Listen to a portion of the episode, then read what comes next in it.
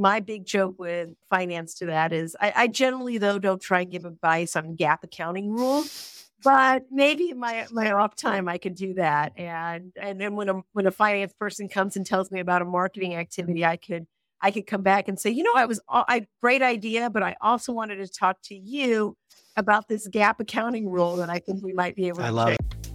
Welcome to the Marketing Rapport a podcast created for and by marketing professionals who seek to better understand their consumers and design unique, personalized experiences that stand out in today's market.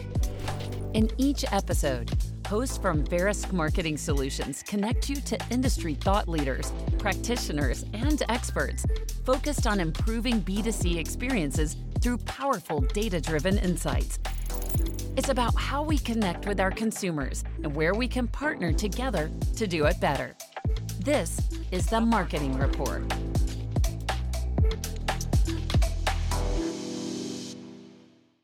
Hello, I'm Tim Finnigan, and welcome to the Marketing Rapport podcast.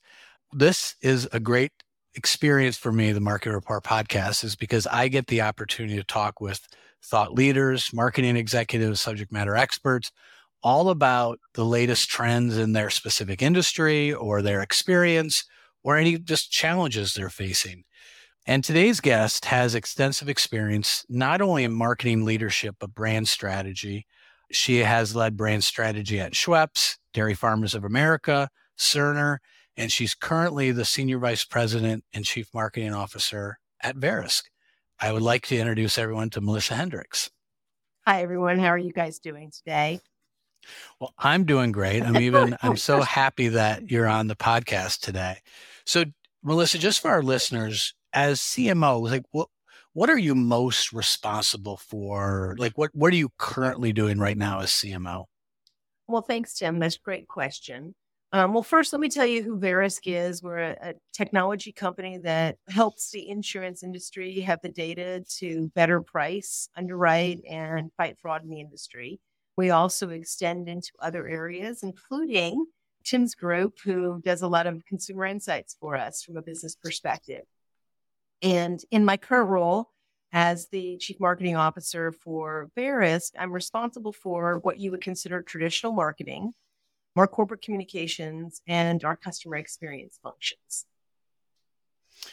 Great. So, Melissa, when you think of marketing, and you've probably got all this information coming at you, all this data that you can make decisions. But there's also the emotion side of mm-hmm. marketing. Like how do how do you manage through being data driven versus the emotion side of it? You know, I think anyone that's a marketer understands that as marketers, it's the juxtaposition juxtaposition between the art and the science and the two coming together. And sometimes individuals lean heavy in one area versus the other. As the CMO, I, I tend to have aspects of my business that become more creative and then others that are more scientific. You know, I spend a lot of time thinking about the data behind what we're doing and how do we actually demonstrate that the creativity we're bringing to market is actually achieving a quantitative outcome. So, Melissa, when you when you think of your team, how do you build a great marketing team? Like you just don't get, I mean, sometimes you get handed a great marketing team, yeah. but, or either build it or how do you get them, you know, to level up as well? You know, I think you have to have a, an organization that's curious. You have to spend the time teaching, training, and connecting with individuals in all organizations and especially in marketing with the advent of new te- digital technologies our industry is changing rapidly and it's mm-hmm. important to maintain the current set of skills that you have and also be prepared for the future. For me as a marketing executive, I want to empower my team members to take charge of their careers and advocate for themselves, build relevant skill sets, and also be willing to retire those skills that may not be as necessary in the future. So I think giving everyone permission to be accountable, to have the aptitude to learn, and to have great attitudes that bring in that passion, that curiosity is, is how we'll be successful in the future. And, and it's easy to say, it's much harder to live. And so I think if you had my team members listening in on this, they'd probably say, Hey, I think the intent is always there.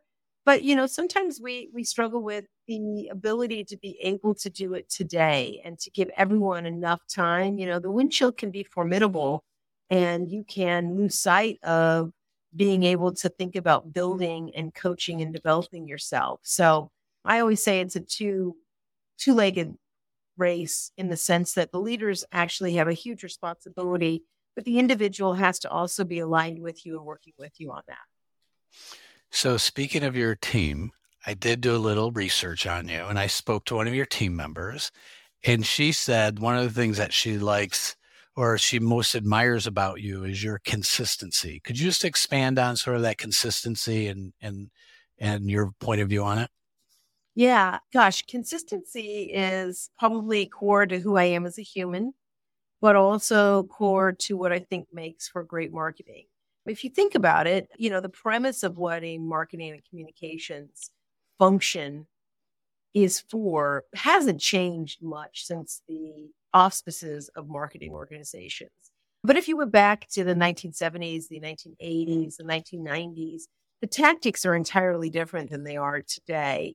But the reason you were there hasn't changed. We're here right. to create a passionate love affair with our Verisk brand. We're here to build perception and we're here to help drive demand. So it's easy to be consistent when you're always knowledgeable about why we exist.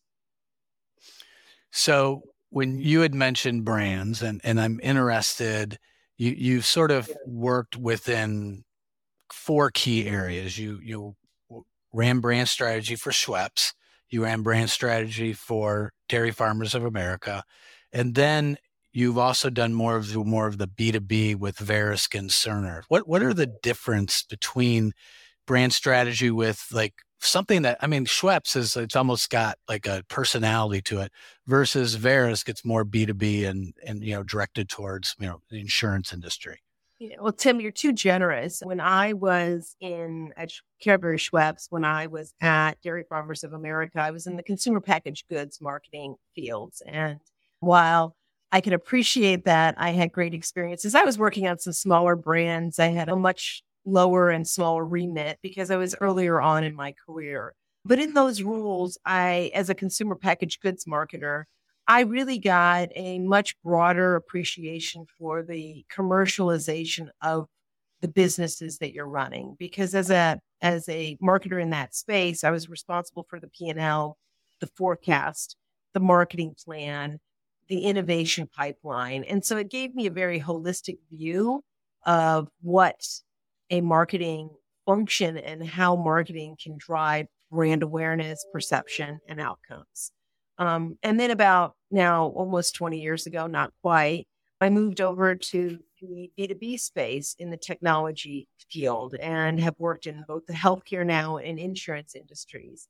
And the role of marketing in B2B is, is slightly different because you're now partnering with product, you're partnering with sales, you're partnering with the business to drive the outcomes. And as a marketer, you're generally not responsible for the P&L or the, the entire commercialization strategy. So for me, the the ability to actually blend the two is probably where consistency was actually an an aha moment for me that even though these industries are vastly different the expectations of the marketing function are different the consistent need is to build that brand, to build that awareness, perception, and drive demand. So I, I think it's interesting to look at the two as different, but I also believe that it's less about what you're doing and more about why you're doing it that gives you the permission to actually have a really robust and, and full career.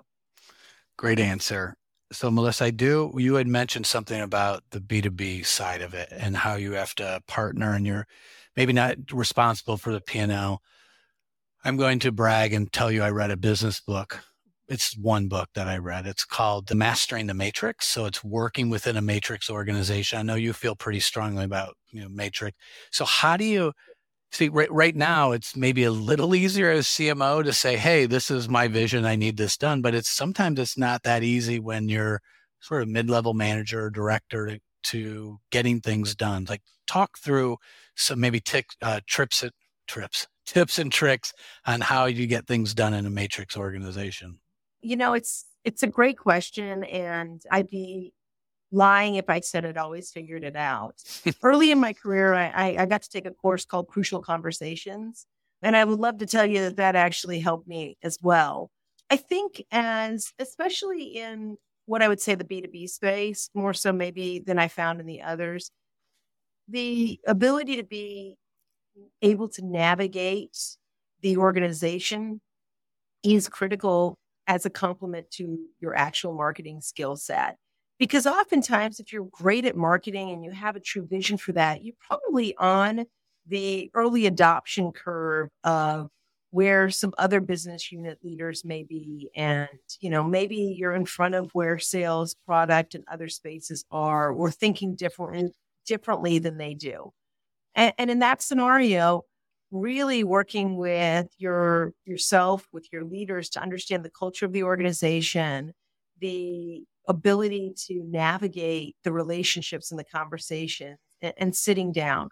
You asked or you mentioned that being a CMO makes it easier. And I would say 100% makes it easier. But I have a lot of compassion for those that are still in that mid level career stage um, as they join new companies. It's really important, if not the most important thing, beyond being really a subject matter expert in your field, is to being received as somebody that others want to work with mm-hmm. want to work alongside and enjoy being with. Doesn't mean that you have to be friends. It doesn't mean you have to socialize outside of work, but you have to really be respected and trusted inside of an organization to be able to achieve really fantastic outcomes.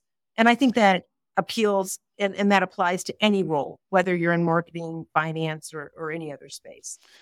Yeah, I agree, especially w- w- with the, you know, when we talk about matrix organization, is like, okay, how do I get something done and I need to go across the aisle or to another team to say, oh, this is, this is, I need help. But it's also understanding what their goals are and how your project can impact theirs. So I don't think it's easy, but I think you're right. It's something that you can work at and, and get better for sure. Have you ever had this as a marketer, like finance or operations will come over to you and say, Hey, this is how I think marketing should be run which is unfair because marketers, we never go to finance and say, hey, this is how you should really count the numbers. But I, am not going to have you answer that. I, I can. What I would say, one is, you know, with everybody is a marketer because ultimately marketing is about appealing to the consumer. And each one of us has an experience as a consumer and we know what we mm-hmm. like in our personal lives. We know what marketing activities have worked. So oftentimes when folks come to me with ideas, it's based on real world experiences around what appealed to them. And so I actually embrace that to a certain extent and and, and leverage that. My big joke with finance to that is I, I generally though don't try and give advice on GAAP accounting rules, but maybe in my my off time I could do that. And and then when a when a finance person comes and tells me about a marketing activity, I could I could come back and say, you know, I was a great idea, but I also wanted to talk to you about this GAAP accounting rule that I think we might be able to. I love change. it. I love it. And when you say everyone's a marketer, I, I, I sort of say the same thing, but I say like everyone needs to be good in sales. So I, I actually appreciate people with sales experience. And even if they're not a true seller, you still have to sell your ideas or market your ideas within the organization. Like, hey, I think this project is important. We should go for it. And you need to have that that skill set. So for people listening, if you're in college, take some selling classes or, you know, try practicing. Yeah, I, I always tell, and, and I'm a big fan, you know, when I was in high school and college, I, I waited tables and the customer service aspect of it, the individual selling aspect of it, because, you know, as a waitress or a waiter, oftentimes you're upselling. Can I sell you a dessert? Can I upsell an appetizer or something like that? And then you're also balancing that multitasking. Generally speaking, you have multiple tables you're running. I think that's a really good life experience around how did it feel? What was the experience? You'll figure out when your clients have a great experience because they're navigating and engaging with you. And and so I, I generally offer that to folks and say, hey, that's a really good preamble to what corporate America will look like for you because you're really trying to hit on all cylinders. So Melissa, when when we you know we say marketing, and I, I want to drill down and be a little more specific. What, how do you deal with incorporating personalization and getting more to that one to one when you're trying to market messages to, and it's even harder with B2B trying to market that message, but just touch on a little bit about how your, your point of view on personalization and segmentation and targeting. You know, personalization, segmentation, and targeting really matter, and they matter more today than they did in the past. And one, you, you've got to be cognizant, though, that with more personalization, the rules and regulations around that customization, that personalization. So, number one, I would say make sure you're up to date on GDPR and all of the other rules and requirements. But then, secondarily, your technology infrastructure. I mean, a marketer's best friend is that technology partner that's helping you to build what you can envision. So, what does the customer journey need to look like after they've visited the website? and they come back a, a second time, is there an experience that we can begin to personalize and tailor that? How do we understand our customers when they come to our events so that we can talk to them about the problems they're facing with the solutions that we offer? So it's extremely important today, different than 25 years ago, the advent of so many technologies to help you with that personalization become really important to building success on top of what you know is a good business practice and enabling you to achieve the outcomes you're looking for that are tailored to the client. So, Melissa, you mentioned a couple of things technology partners and personalization. But what do you look for? Like, because I'm sure you get a, a ton of technology vendors, partners reaching out to you or getting your email and sending you messages or direct mail. Like, what do you look for? It says, oh, you know, I should really talk to them. You know, I think as everyone, I'm a, a pretty good gatekeeper to myself, and, and I keep most vendors and, and that type of thing at arm's length. But, you know, uh, one of the things that my marketing technology executive and I spend time thinking about are what are the MarTechs that we're fully getting our utilization out of and where are we not getting our utilization? And, and how do we make sure that we're not over purchasing or underutilizing our technologies?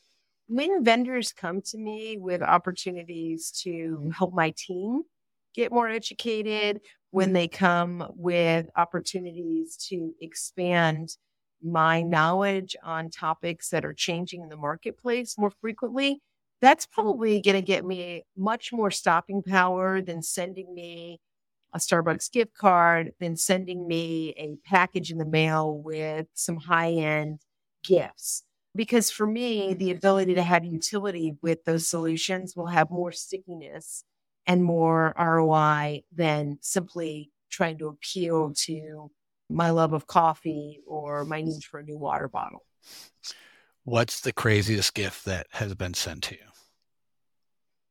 So, not at this company, my previous company, a professional soccer team in the in Europe sent me a jersey, wanted me to become a, a jersey sponsor and sent me their jersey and on the back my last name. Did you keep it? Okay, I, we won't. We, have we, it. I still have it, but I mean, because I didn't know what to do with it. So that was kind of a crazy one where I brought it home, and at the time I had small kids. Um, but it was literally, I won't say the teen's name, but I, I, probably could dig it up somewhere in my house. But it is a um, a professional jersey with my last name. But I would tell you that's probably an area where it wasn't even the company's name; it was my personal name. So they were trying to appeal to my own vanity and that really was a, an interesting gift, but not one that gave me any pause to saying they don't really understand their target audience. So, Melissa, when you think of not just challenges that you're facing, what are what are what are what are some challenges that are facing all marketers as we go into the second half of this year, going into 2024? I think the problem that face that marketers face is similar to the problem we're all facing, and especially in a pre a post COVID world, where in COVID we all kind of were able to focus on one thing. You know, we were focusing on work, and you could reach anyone at any point in time because we were all at home. And today, I think the advent and the explosion of new technologies, the email, the business needs that are coming in, it, it can be really difficult. I mentioned this earlier to manage the windshield. And you can spend your time mm-hmm. managing a windshield and not really getting your job done. So I, I think for us as marketers, it's a challenge that most folks in the business face, which is do we have mm-hmm. clear goals and objectives? Is it a manageable number of goals and objectives? And are we holding ourselves accountable to getting outcomes across those activities? And do you have any cool tools or technologies you're using to manage those? Or is it like, what's the best way? Oh, you know, I'll say, you know, we use project management software. We use, you know, agile sprints in the technology space to get things done. I will tell you, and if anyone meets you and talks about me a little bit, and I'll date myself here, that Excel is my love language. And, you know, oftentimes while we can over, you know, you can get dashboards, you can get it simplified and phased up. Sometimes personally spending time in the data and churning through it gives me, even though it may feel counterproductive, that investment in the, in the churn of the data initially gives me the confidence to move much more quickly and make decisions. So I spend time thinking about workforce allocation in in that environment and with Excel on occasion. So um, I, I think I think Gen AI. I was talking to somebody the other day who was saying, "Hey, Gen AI is going to to kill some of those the spreadsheet management tools and technologies," and, and I will uh, cry a, a, a tear or two or shed a tear or two if that were ever to happen. So you mentioned AI. What besides AI, and you can you can expand on a little if you want to, but what are either industry leaders, you know, what what are executives paying attention to right now? Like what what do they need to say? Oh, we we we need to have an answer for that. Yeah, I mean, I think the world today, to your point, Gen AI is is taking over the vernacular and preparing ourselves for that. But Gen AI is just a new technology and tool that's coming into the marketplace. And so, you know, for us as marketers, being less focused on what it is and just focused on it's always going to be something. And how do we begin to create a mindset that's ready to embrace and to leverage the new activity or technology that's coming. You know, um, for us, you know, Chat GPT and, and, the Gen AI and DALL-E and Bard are all exciting technologies. And I encourage my marketers to go out and explore with that in their personal lives and think about how does it actually help you figure out if it's working in certain ways and how we might be able to leverage it to especially reduce the 40% of our jobs that everyone would tell you if I never had to do that again, it wouldn't be soon enough. All right, great. If we really dislike doing something, how can we use new technologies and tools to simplify it, maybe automate it and reduce that so we can spend more of our time creative thinking.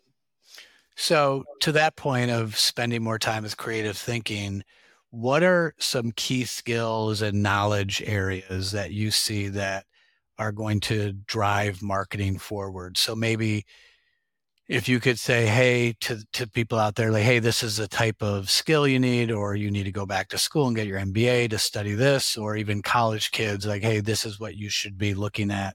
So you can be that more, you know, valuable going into your next job.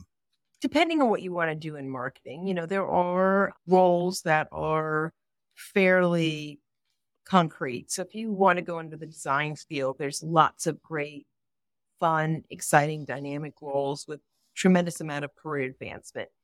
If you want to, though, be somebody like myself who is a chief marketing officer in the future, uh, one, I don't think a lot of people when they graduate from college have that on their wish list. You know, that, that's just generally, if, if I talk to most marketers, Many of us have engineering degrees or other degrees that wouldn't have anything to do with marketing. And and the reason I share that is I think of marketing as an integrated skill set and you're better when you're well-rounded. I do recommend an MBA. I have an MBA. I got it at night. um, primarily because my undergraduate degrees were bachelor arts degrees. So I left college without taking science degrees in or finance degrees and accounting degrees. Having done that when I'm my MBA, some of my favorite courses were actually my accounting courses. And, and I was actually a little bit sad I hadn't taken some in, in my undergrad. But I think having the the well-rounded skill set is important. You really, as a marketer, have to be knowledgeable and skilled as a utility player in a lot of areas. Unless, as I mentioned earlier, you go down a path like creativity and design, which is really a art skill set. And then I just say really, really hone that that creativity and that skill set. Well, Melissa, I want to thank you for joining the podcast. And I will see you at VIA Customer Insights conference we're having in Chicago. So let's enjoy the conference together. Oh, so, I'm looking forward to it. Thanks, Melissa. I do appreciate. And if everyone wants to reach out to you, they can find you on LinkedIn. They can go to the Verisk website and reach out if they want more information. But thanks again, Melissa. Thank you so much, Tim. It's been great talking with you. Have a great day. Thank you for listening to this episode of the Marketing Rapport. This show is brought to you by Verisk Marketing Solutions, an organization created to help CMOs and their partners improve the reach, timing, relevance, and compliance of every consumer engagement. If you enjoyed this episode, make sure you subscribe to the Marketing Rapport wherever you get your podcasts and check out the show notes for more information.